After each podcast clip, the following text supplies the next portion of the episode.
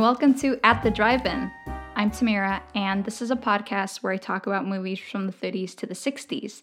So I look at the plot, the themes, the characters, any funny anecdotes, and pretty much anything that's worth mentioning about the movie. So today I'm going to be discussing one of the most famous movies of the 50s, and pretty much one of the most famous movies uh, that we have from the past. And it is none other than Rebel Without a Cause, a coming of age story which focuses on the struggles of youth. So it's it was directed by Nicholas Ray and it stars Sal Mineo, Natalie Wood, and of course James Dean in one of the three movies he played the main character because there's a lot of movies where he played very minor roles. And um, he actually never got to see this movie because he died a month before it came out in a car crash. He was just 24 years old. This is really, really sucks. Anyhow, so we're gonna start with the summary, which is always not my favorite part because it's it's surprisingly difficult to summarize movies and books. So here we go. So there's this kid called Jim Stark, who's played by James Dean, and he's arrested for being drunk out of his skull. He's literally on the floor giggling and he's playing with a toy monkey, covering it with some garbage. Needless to say, it's a great way to start a movie. It really is. So, in the police station, we're introduced to two other teenagers that have also been arrested. One goes by the name of Plato, and he's been arrested for killing a litter of puppies. And then there's Judy, who who's arrested for curfew violation. All of these teenagers reveal why they're troubled to the police officer. So, for example, Judy has a very rocky relationship with her father. She feels like he doesn't care about her anymore because she's not a little girl anymore. She's blossoming, she's becoming a woman. And because he disregards her and dismisses her, this makes her rebel even more to try and get his attention. And she does this by, for example, putting on bright red lipstick and going out and flirting.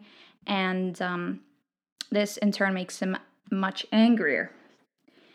Plato, well, Plato's trouble is that he's basically being abandoned by his parents. His father left when he was a kid, and his mother is always working or is always out. And so he's basically always alone and being taken care of by a woman that works at the house. And then there's Jim, who's very disturbed by the dy- dynamic between his parents and also the fact that they're always bickering. And this is when the very, very, very famous scene takes place. You're tearing me apart! And it's some superb acting, I gotta say. Anyhow, the reason why the dynamic between the parents is quite weird is because uh, Jim's father is quite a shy man and he doesn't really stand up to his wife, whereas it's usually his mother who uh, takes control of the situation. And this really unsettles Jim, and he confesses to the police officer that he resents his father for his mannerisms and that he doesn't want to be anything like him.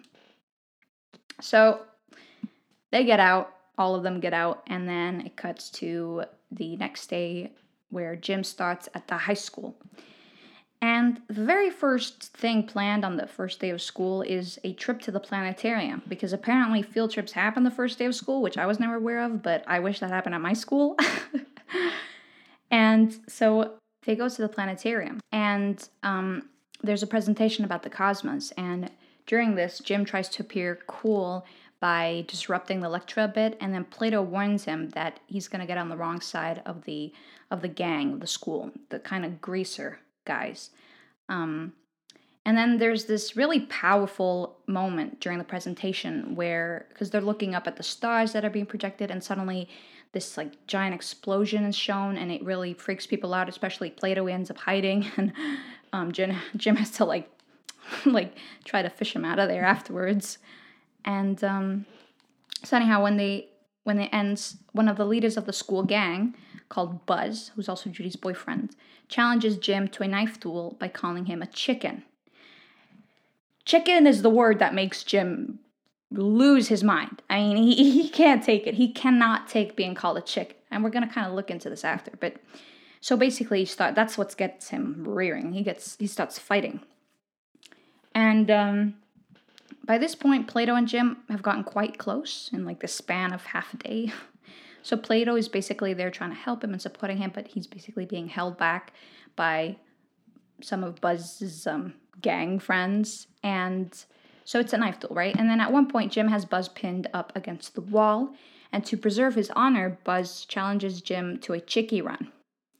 So, chickie run is basically where um, two guys who are obviously dumbasses race two cards towards a cliff. And the last one to jump out of the car before it flies off the cliff wins. Jesus. Anyhow, so Jim goes back home after all this, after having agreed to do the chickie run.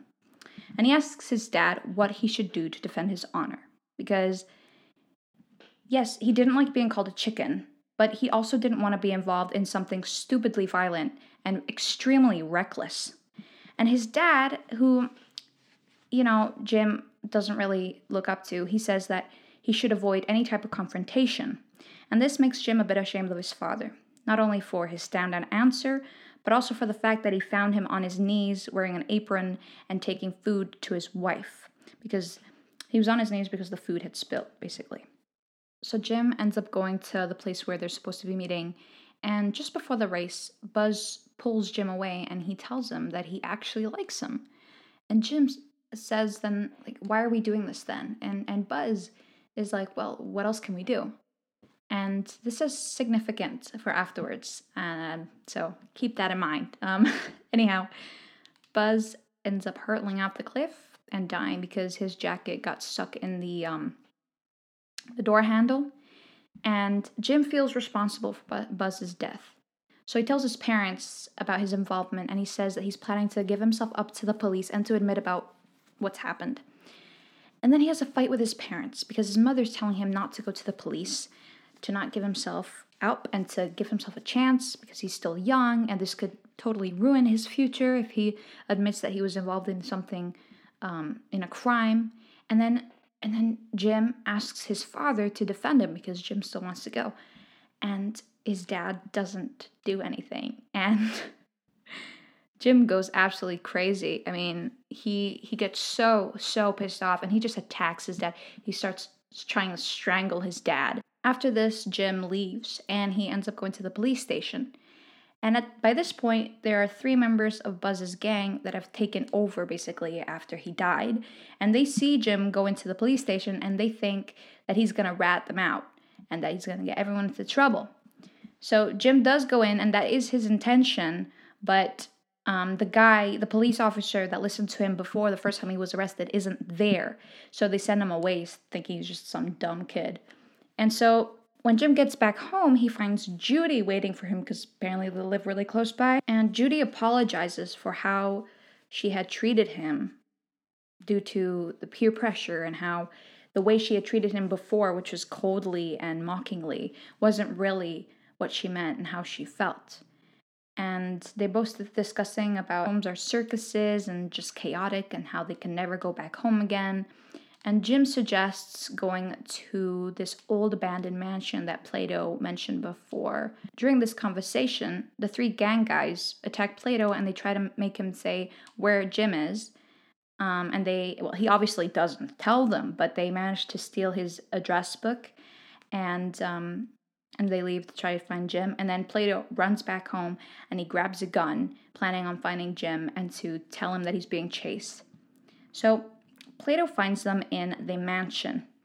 And then this funny kind of well, it's kind of endearing, but also a little peculiar. This peculiar game takes place where they kind of pretend they're this big happy family. So, for example, when Plato calls for them outside of the door, Jim and Judy come down the stairs and they pretend they're a newlywed couple looking for a house, and that Plato is this a, a house agency guy who's showing them around. And at one point, they're all sitting down um, really close to each other, kind of draping all over each other, and it, they really look like a little family. And uh, Plato falls asleep, and then Jim and Judy go to explore the rest of the mansion, and then they share a little kiss. Anyhow, Plato wakes up and he finds that he is surrounded by the gang members and he's really distraught and shocked because he, he feels like Jim and Judy have abandoned him, and he shoots at one of the gang guys. Um, doesn't kill them, but he runs away, and Jim hears the gunshot, and he goes to see what all the commotion is about. And Plato, in his distress, he shoots at him. And then Jim tackles him to the floor, asking him what the hell he's doing. And Plato shouts at him and he's saying, How could you leave me? You abandoned me. You promised you wouldn't. And then Jim tries to explain, but Plato is really kind of out of his mind at this point. So he runs away, right? And he actually runs to the planetarium of that morning and he shuts himself in. Because all this has happened in one day. Can you even believe it? It's literally insane. Anyhow, so Plato's stuck in the planetarium, and at this point, the police are involved because the woman who looks after Plato has informed them that he has left with a gun, and Jim's parents are also there because they've informed the police that Jim has escaped and they have heard the gunshots, and so they're surrounding the planetarium. Jim and Judy have also made their way to the planetarium and they managed to slip in. So Judy kind of stays behind because Jim's like, listen, let me handle this. I'm the one who messed up, and I'm gonna be the one to fix this. Plato is hiding in the projection room, and it's very dark, and this guy has a loaded gun. So Jim's kind of weary to say the least. Anyhow, he goes in slowly, and he's talking to Plato the whole time, trying to trying to comfort him, saying that no, they didn't abandon Plato. They would never abandon Plato. They were just they were just going to explore the house and then come right back and so keeping this kind of com- comforting conversation going on to just kind of put Plato more at ease. And so then um, gets to the end, and Jim gives Plato his jacket and eventually manages to convince Plato to hand him the gum just for a minute to look at it. He just says, I just want to look at it. And whilst he's looking at it and Plato's talking about something, he manages to take the bullets out and he gives it back to, to Plato, the gun. But it's empty this time because this guy's really smart. Um, anyhow, so Plato's much more relaxed. Um, well, okay, um, I say that a little bit too confidently. He's uh, he's not as crazy as before. But anyhow, so they come out slowly, and um, Jim has signaled at the police to turn the lights down because it was freaking Plato out a little bit.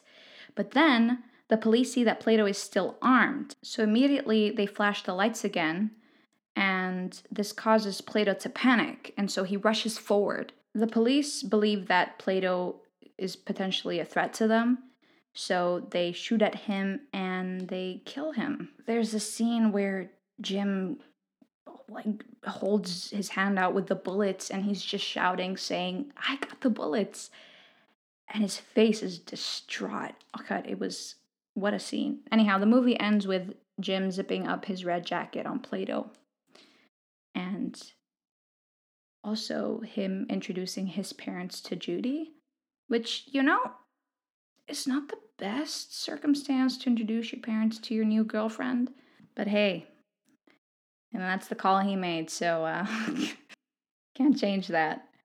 Um, but there's also the, the scene also that's very poignant at the end is um, Plato's caretaker is just crying over his body, and he's she's just saying how he's just a boy, you know. It's a rough ending. It's rough. Um, yeah, that was it. And wow, in a way, this movie was revolutionary. Not only because of the topics tackled, but also because of the stance that is taken with regards to those topics, which is one of sympathy and empathy. And there's this sympathetic view of the struggle of youth and adolescence, where at the time, you know, adolescents were seen as these rebellious, disrespectful, disgusting beings listening to rock and roll, wearing leather jackets and wearing too much stuff in their head, pomade or whatever. And yeah, you can when you picture those 50s kids, you can just imagine like an old person shaking their head and just looking at them with a scowl, you know. But in this movie, the rebellious actions are explored and are shown in the light of deeper issues. So, there's a lot to this movie, and I think the best way to delve into it is through the different themes that are presented throughout the movie. So, one of the big, big themes is that of adolescence. So, in the movie, they're supposed to be 16, and Mineo was actually 16, which I learned yesterday and that really shocked me i, I don't know why because you know when whenever you have like um characters in a movie that are supposed to be teenagers you always have like 20 year olds playing them so i was like holy moly that's amazing And Wood was 17, almost 18, I think. Even though she looks like she's in her 20s at least. I don't even know how, she, how anybody could look like that at 17. That's insane. And Dean was the oldest. He was 24. I mean, come on. I mean, Dean does certainly does not look like he's a 16 year old guy. I mean, he, he looks, he even looks older than 24. He looks like he's in his 30s or something. It's insane. But anyhow, the theme of adolescence. Judy, Jim, and Plato seem to be in a limbo between childhood and adulthood. Judy wants to remain the little girl who gets to kiss her dad and have the same close relationship, but physically she's becoming a woman.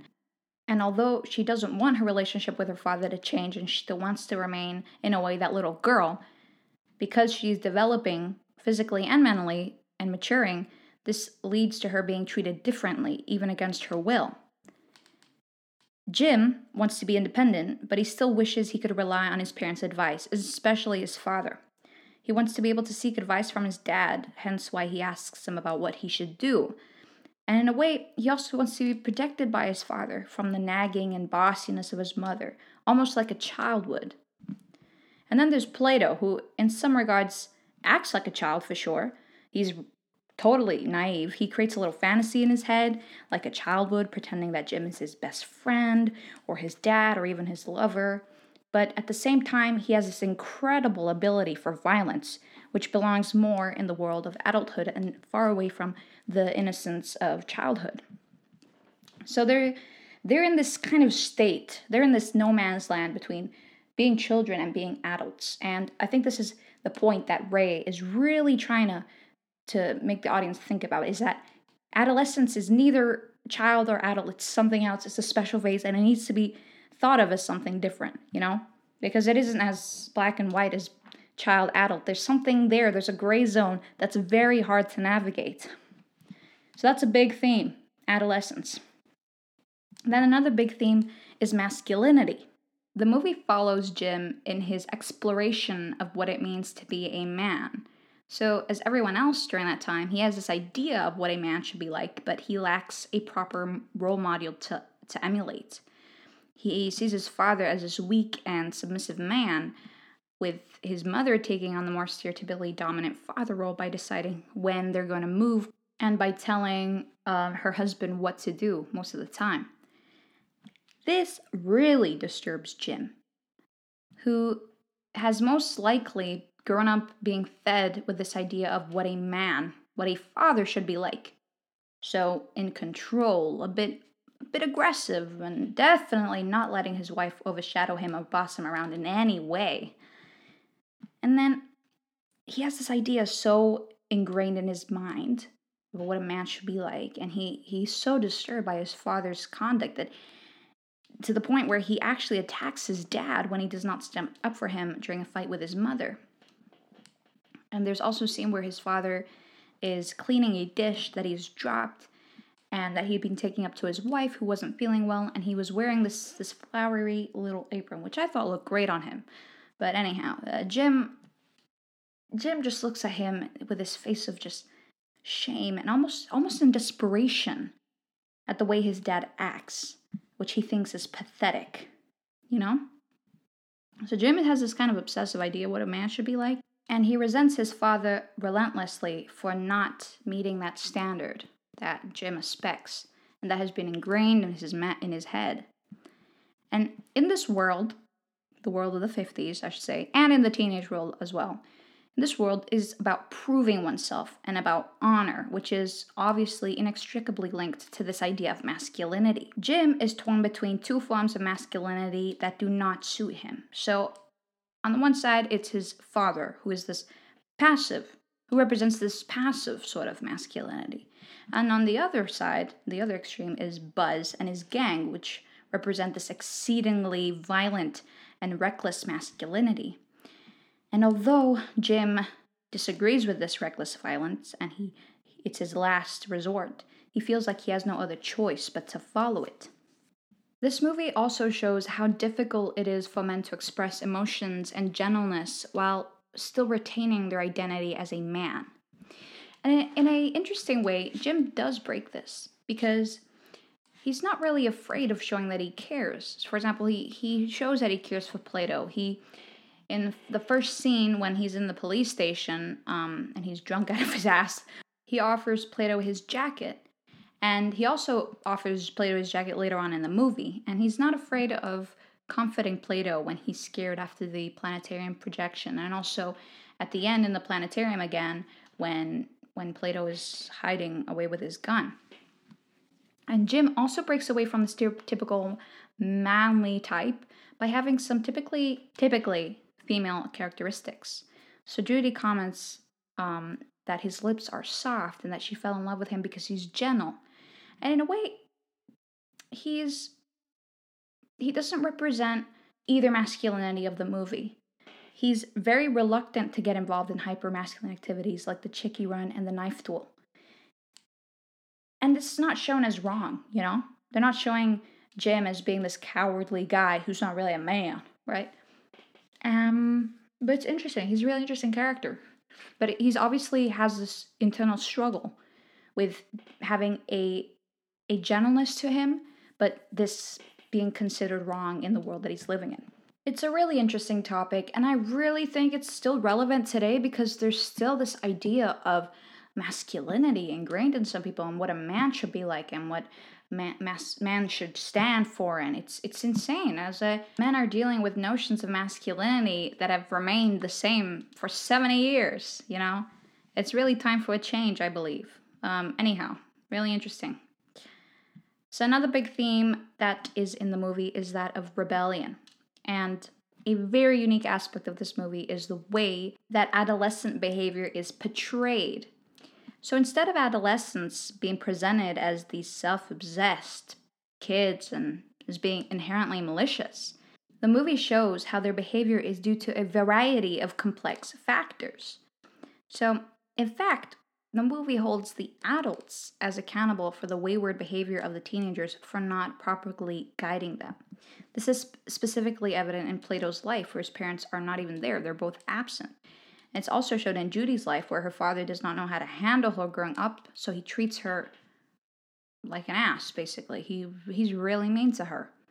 And so through this movie, adults are criticized for being impatient and for not being sensitive enough to understand the emotional world of teenagers, which is, as I said before, not black and white, not child, not adult. It's this own world of its own. It's its own thing. An example of adults being impatient and not being empathetic and sensitive enough can be seen in uh, the last few scenes, where, for example, after the exchange between Plato and Jim in the planetarium, where they exchanged the gun and the jacket, and they had reached a form of agreement and respect and love, the adults completely shatter this by killing Plato the adults just see Plato as this armed juvenile delinquent, but Jim sees him for what he really is, and that's just a terrified young boy.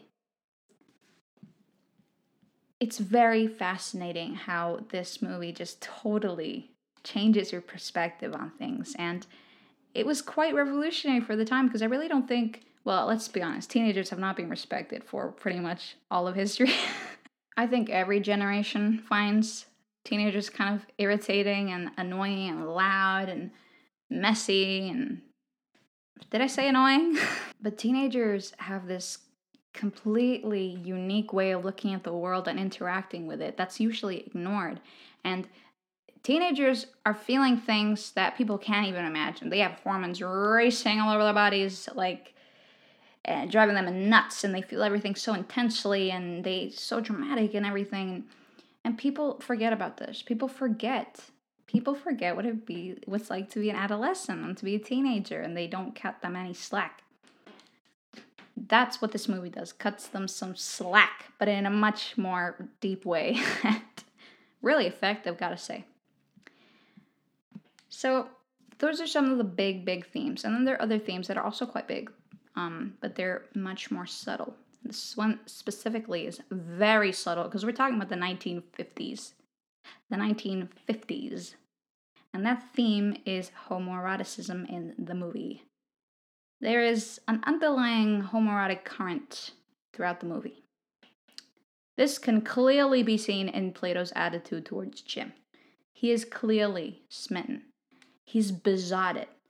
And although there is that aspect to their relationship that is potentially father son, um, there's also this, it's also clear that it could be more than that. It could be, it could be non platonic love. But of course, it's the 50s and they had to be extremely subtle about it. But it is said that Ray, the director, wanted Mineo's character to be inferred as gay, even though, because of the Hays Code, the hints had to be very, very subtle. So, on one hand, there's that clear infatuation that Plato has with Jim. And then there's this sexual tension between Buzz and Jim. Now, Buzz admits that he likes Jim and that he didn't really want to take part in the Chicky run.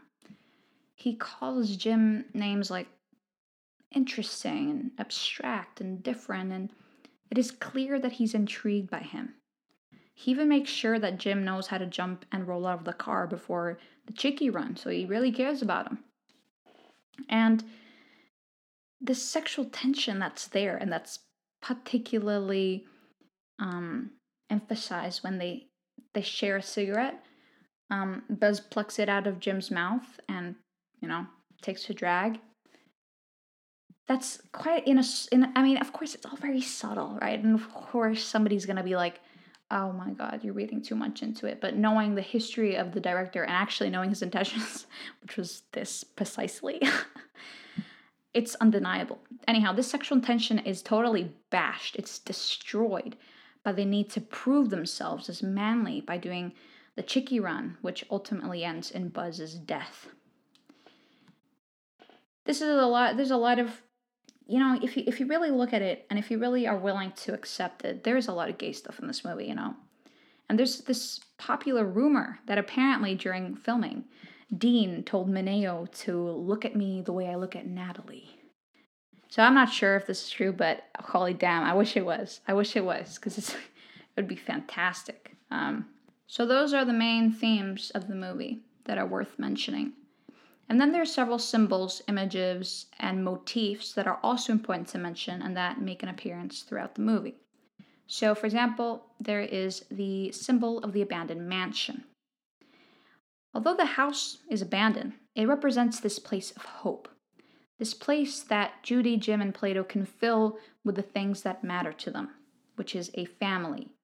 They feel like the house they live in is empty. The houses they live in with their families are empty, but that the actual empty mansion provides a space they can fill with love and affection. And it, the mansion represents the sort of freedom that they don't have at that moment, but which, because another great thing about most teenagers, I have to say, this generation is kind of not looking too good. But many teenagers are idealistic, and that's a good thing, in a good in, in a certain degree, but it's a good thing. And so it, it kind of represents their idealism about the future and their freedom and everything. And then there's the symbol of Jim Stark himself, you know? Jim represents a whole generation of teenagers full of angst turmoil and who feel alienated from their previous generations, which were so different from them.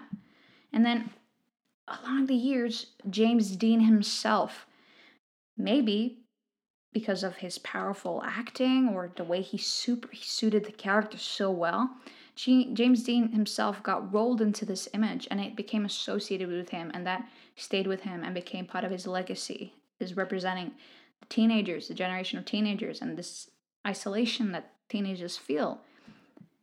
So, Jim Stark, big symbol. and then there is the red jacket. Who can forget the iconic red jacket? The first thing you see in the poster, the first thing you see and think, holy shit, I wish I looked that good in a red jacket. I mean, who wouldn't? Wow. That red jacket, that's what you think about when you, well, obviously, amongst other things, but that's in there. It's in there. Um, the red jacket symbolizes Jim's decision to step into the world of violence and recklessness exerted upon teenagers. So he puts it on before going to the Chicky run. And um, also after he asks his dad for advice, which he did not give with a lot of satisfaction. And if you think about it, just in a point of really like just uh, fashion, right? The red jacket is super different from all the things that Jim was wearing before. Because Jim, let's got let's say, I mean, I love it. I really love the way he dressed, but Jim did not have a very great sense of fashion. He wore these like suits, tweed suits that were way too big for him. I thought I, I thought he looked freaking great. I thought he looked fantastic. I love that. I dig it so much. but uh, yeah, you know. But then the red jacket, he suddenly really looks super different. He looks like he could be part of a gang, right? He changes. The red jacket helps him change completely his self, his identity almost, and that helps with the way he acts, right? It almost helps him mold to that character that he's forced to play, which is the more violent, reckless guy. Anyhow, in the end, Jim takes his red jacket off when he gives it to Plato. And it's the red jacket that he zips up over Plato's body in the end. And this is this demonstrates this resignation from that violence and that reckless world in favor of seeking gentleness and stability.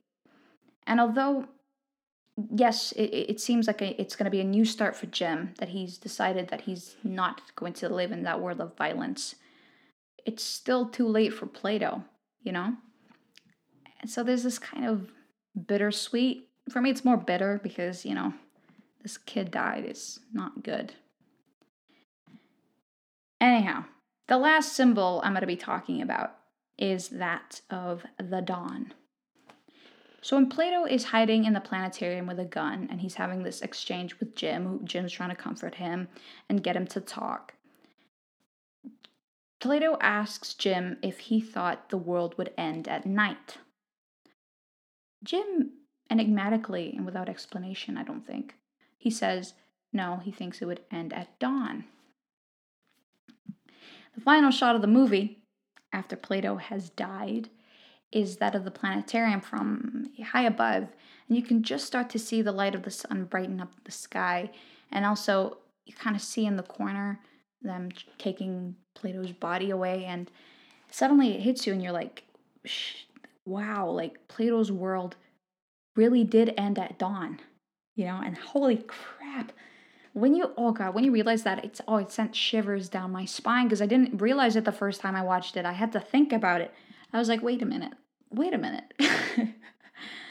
I mean, this movie, this movie is wow. It's such a good movie, dude. You just watch it again and again. Also, the acting, holy cannoli. The acting is just oh, brilliant. You know, all of them, everybody. What a trio. Anyhow. also, I really like, um, I think Jim's dad was played really super well. Anyhow. The conclusion to this episode is that this is one hell of a movie. It's got drama, it's got action, it's got tragedy, it's got superb acting. It's got some nice shots, though unfortunately I don't know enough about that to comment on it, but um, I'm sure the people out there who really appreciate the way it was filmed. Um, and the one thing that really struck me when I first watched this movie is is the main character, is Jim, okay? Who is totally not like the stereotypical manly heartthrob you'd expect to see in all these 50s movies, you know? Who these men, these main Hollywood men that are all manly. Their voices are like deep and they're handsome and God knows what else. He acts Jim, I should say James Dean, but Jim in the movie, he acts super goofy. I mean, I remember the first time I watched the movie and I was just plain shocked um, because I had never seen somebody act like James Dean did. Uh, never. I mean, it's small things. The way he laughs, for example, the way he laughs in the movie is so is kind of silly. Like it's it's really high pitched, and his whole face scrunches up, and he has this really his cheeks get really um. his cheeks get really squished. I don't, I don't know how to explain it. Um, that was bizarre. I've never heard somebody laugh like that. It was wonderful. I gotta say, it was wonderful. But, um, and also the way that he weirdly drapes himself over the car on his tummy whilst he's talking to Jay, uh, Judy, sorry. but he's talking to Judy and saying that he should go to the mansion. These small things, these small expressions and actions, mannerisms that really brought the character alive. Even the first shot of of the way he's giggling, you know, on the on the on the ground and playing with a toy monkey. That's when you feel really like like you feel really endeared, you know? I mean, I god, I think I really think this is what makes James Dean's acting really really good. The way he plays his characters. I've never seen anything like it really.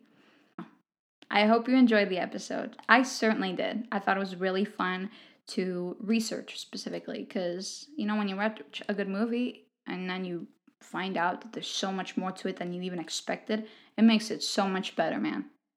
So, I hope you enjoyed it. This was a first super, super big movie. Um, I don't think I did it justice, but you know what? I tried my best and I do think I mentioned some important things, themes really interesting. So, I hope you enjoyed it, and I hope you'll join me next time as we delve into another movie, which I have not picked yet, but I hope it'll be fun. It'll definitely be fun. That's really optimistic, but let's just stick with that. Anyhow, have a wonderful evening.